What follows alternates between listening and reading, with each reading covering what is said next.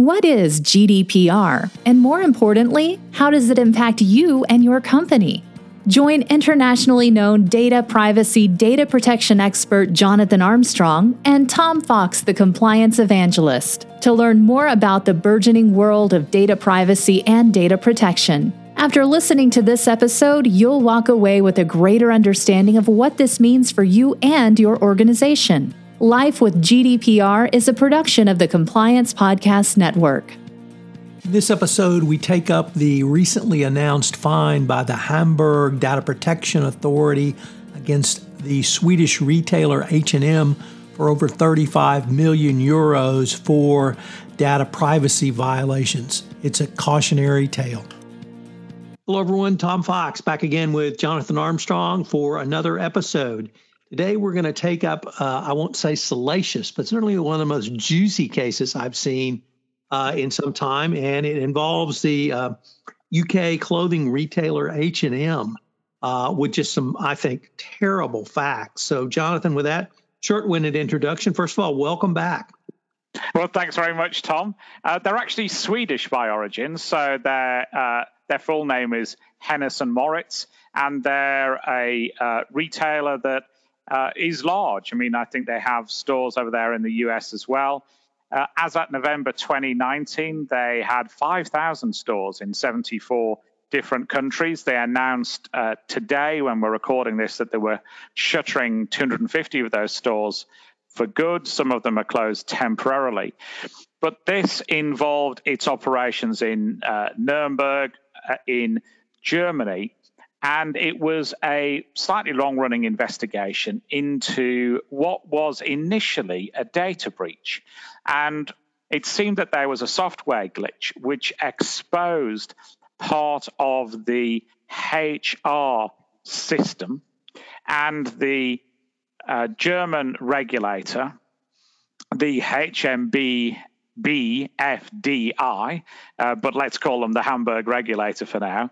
They uh, found out about the breach just by reaching, uh, reading the newspaper and gained uh, access to the premises and gained access to equipment and started looking at what was on those servers. And unfortunately, it didn't make for good reading. The regulator found out that since at least 2014, parts of the workforce had been subject to extensive uh, recording of details about their private lives. And so this HR system stored details, which uh, some of which were one-on-one conversations, some of which were managers walking the floor, and some of which were from so-called welcome back talks. So if an employee went away on vacation or if they went on sick leave, then they'd have a chat with a team leader before they went uh, back onto the shop floor. And the team leader would record holiday experiences, would record symptoms of illness and uh, diagnoses if they'd been on uh, sick leave. And all of this was put into one database. And the database uh, also had somewhat trivial details about the employee, but it also had details of family issues and religious beliefs.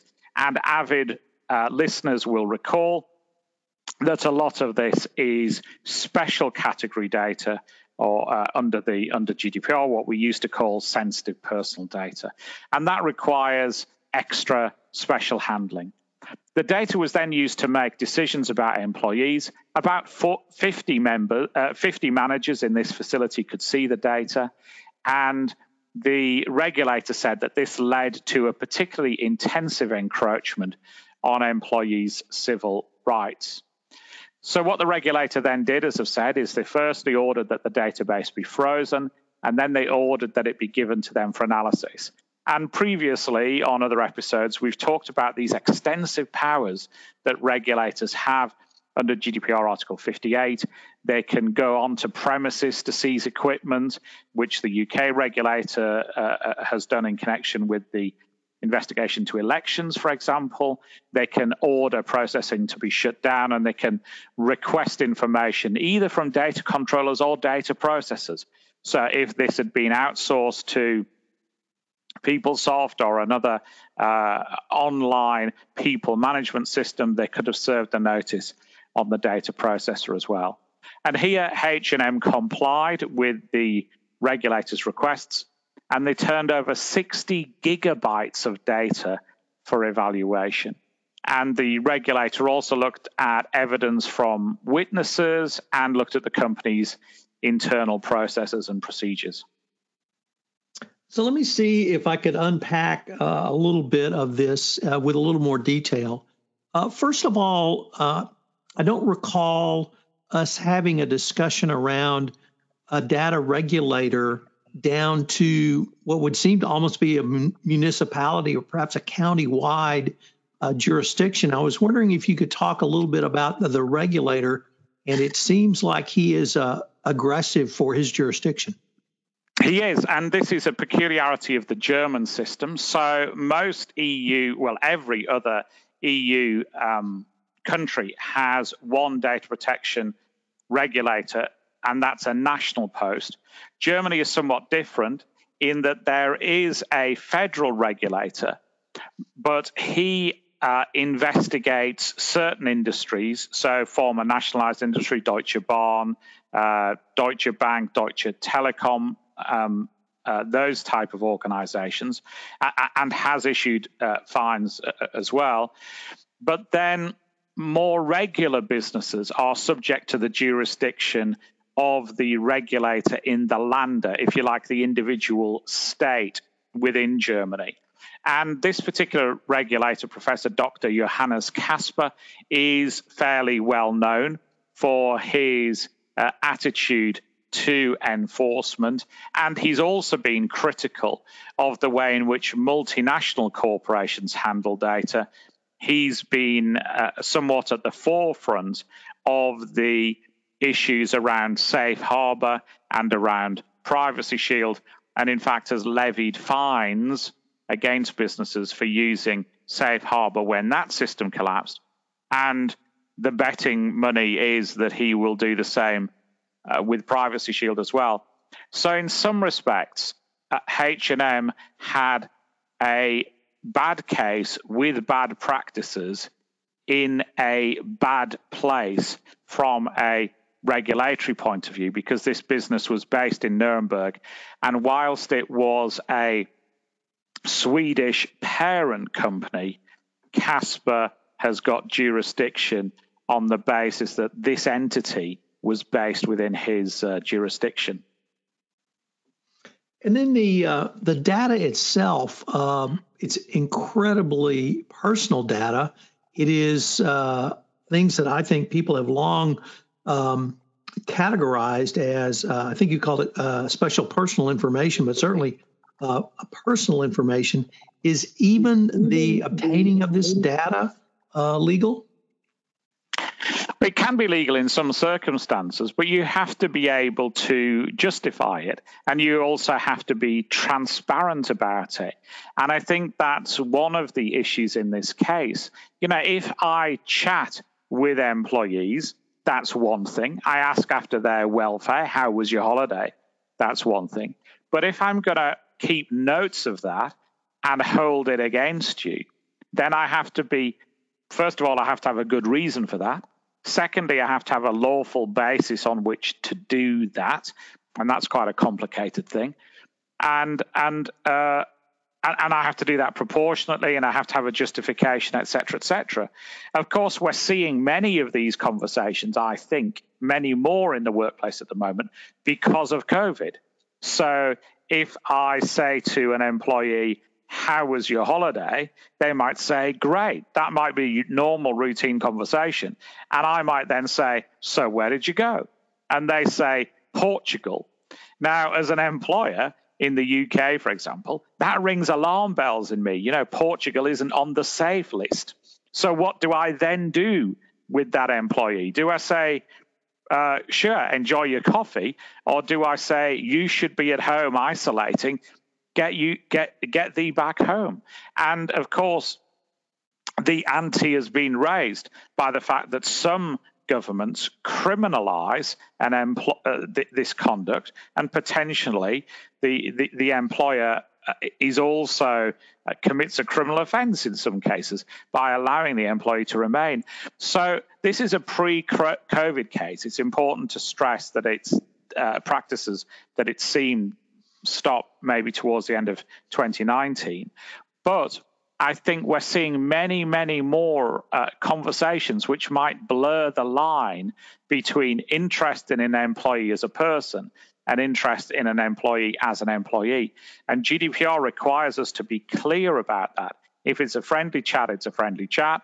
And I think employees will assume it's a friendly chat unless we tell them that things like these um, welcome back to work meetings are actually on the record rather than off. So, a lot of strange practices. I suspect a lot of lack of clarity with employees, and I think it's significant that H&M has confirmed today that every employee who worked for that entity since GDPR came into force in May 2018 will be compensated, will receive some financial com- compensation.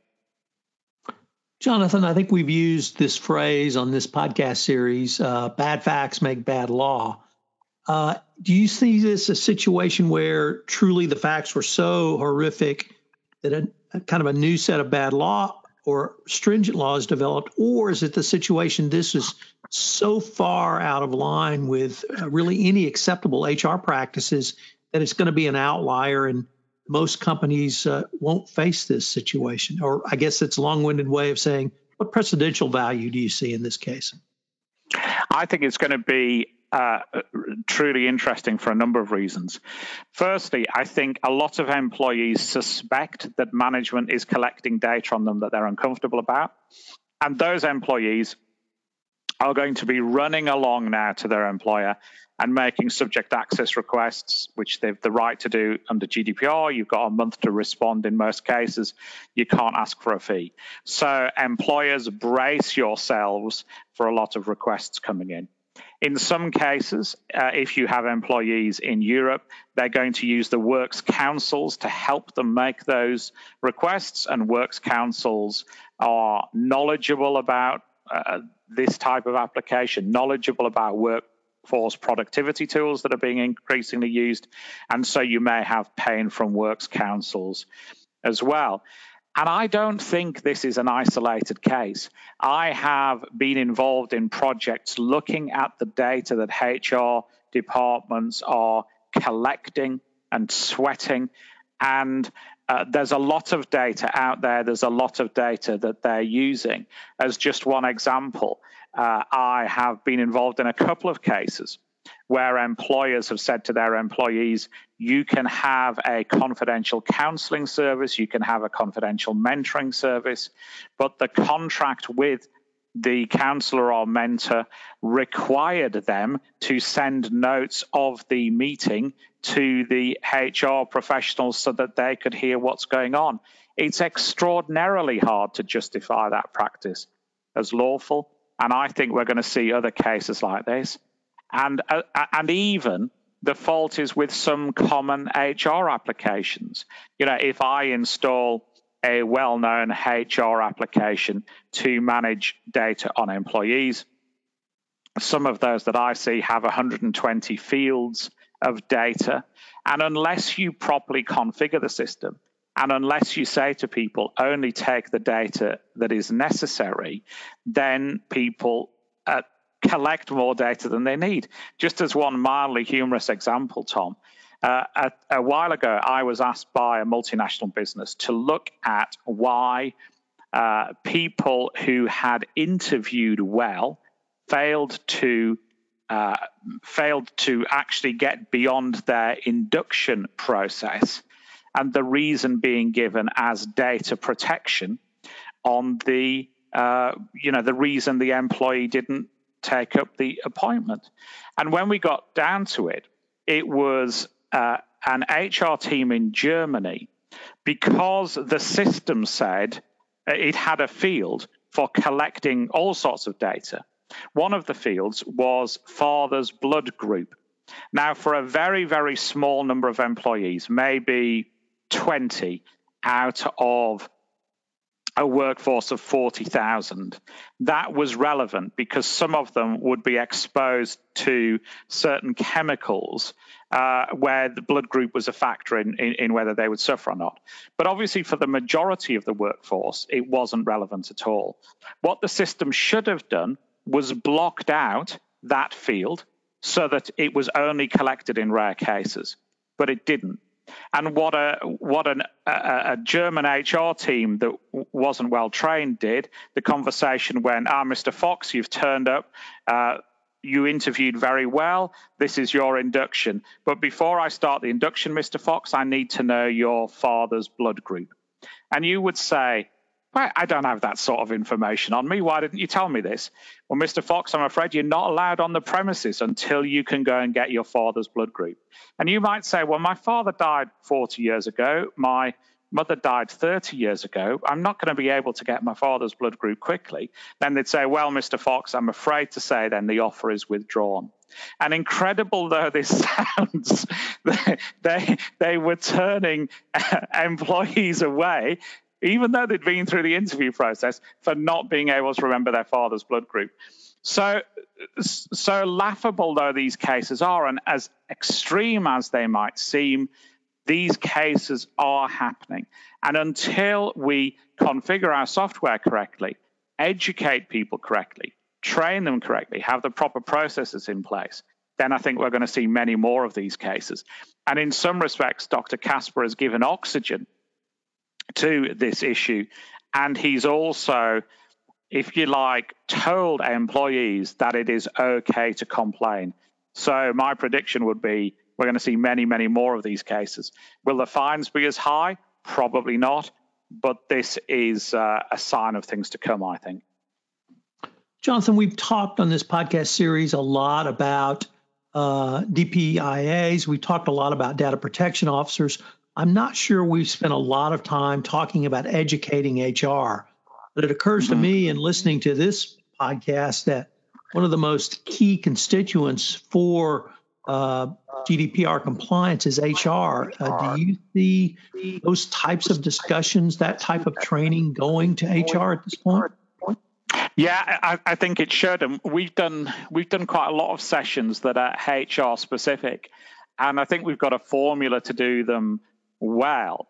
And from my experience, what you normally have to do is look at the entire uh, employee journey and look at the data that's collected at each stage. And when you think about it, organizations collect a lot of data on employees. They collect a lot of data in resumes or CVs, some of it that they need, and some of it that employees just volunteer. Um, uh, sometimes they'll then go and do some social media research into employees or background checks, and that information can uh, cause challenges as well if it's collected without justification. Some US employers will do things like drugs tests, which are frowned upon in most of Europe. And then they'll go through the onboarding process where they might get more information from employees in terms of their household. They might uh, put them out to work on a uh, secure site where they need details of people they live with. Some corporations are collecting that data as part of their COVID response as well to work out the risk from employees. Some organizations are taking things like ethnic origin, sexual persuasion, often with the best of intentions, but that brings challenges as well. And then when employees exit the organization, we normally take a whole load more data about them as well. That might be an investigation if they're leaving for cause. It might be to support them if um, there's a downsizing going on. And then we take a lot more information in connection with things like share options, with pension rights, and then at the very last bit of the employee journey, if there's a death in service benefit, we take details of who that is to be paid to. So if you look at the at the life of an employee as a continuum, that sometimes helps look at the issues that you're going to get along that journey. But training is definitely necessary, and definitely you need uh, HR specific training that elicits the challenges at each particular point along the continuum. Jonathan, what uh, would you maybe distill down to three or four key takeaways from this enforcement action? Well, I think you've probably already hit on one education, absolutely necessary. Look at those six principles of good practice that we dis- uh, that we've uh, described on earlier podcasts and make sure that you can comply with them. Look at the lawful process that we've said in the past. Consent won't cut it for this type of data. Configure your systems properly uh, have a mechanism for responding to employee concerns uh, or, or, requests. And then obviously keep the training sec- refreshed, keep the data secure. And by secure, we don't just mean you know hackers marching in the front door or hacking your systems but we also mean the risk of co-workers as well in this case it seems that uh, many managers had access to the data, and it's hard to justify giving rights to all of that class of people. It's likely, you know, 50 managers is probably too much. It's likely that it should be two or three or four or five have access to the full set of data, and only then um, when when the need for those access, rights is established. So there's uh, there's quite a lot of work to be done, I think, for many organisations, and this is a useful reminder, I think, of the sensitivities around HR data. Jonathan, this has been a fascinating exploration of a case that uh, raises many, many issues that I don't think many employers have fully thought through. Uh, for U.S. companies, um, real wake up call. So it's going to be interesting to see what happens down the road. Absolutely. Hello, everyone. This is Tom Fox again. I'd like to thank you for listening to this episode of Life with GDPR. We're going to link to the Cordery Compliance Client Alert uh, that explores these topics in a little more in depth in our show notes, so check that out. Also, uh, check out uh, the Cordery website for a great number of resources around GDPR. Life with GDPR is a production of the Compliance Podcast Network and a proud member of C Suite Radio.